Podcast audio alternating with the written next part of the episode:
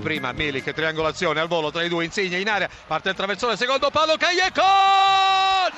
Il Napoli in vantaggio.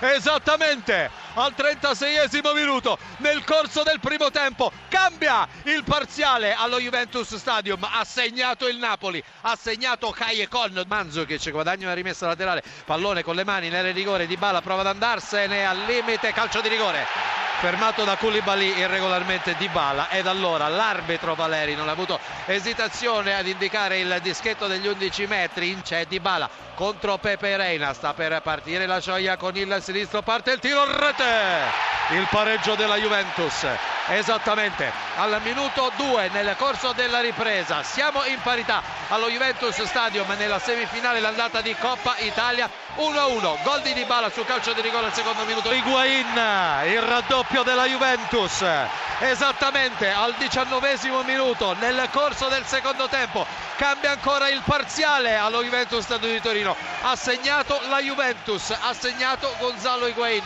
attenzione Di Bala contro nessuno. C'è Quadrado dalla parte opposta. Il pallone per il colombiano in area di rigore. Quadrado Quadrado Quadrado viene falciato. Calcio di rigore sì.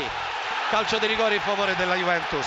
Paolo Di Bala per l'esecuzione di questo calcio di rigore ha sistemato con cura il pallone sul dischetto agli 11 metri. Di Bala contro Rena parte la rincorsa in tiro con il sinistro. Rete ancora la Juventus.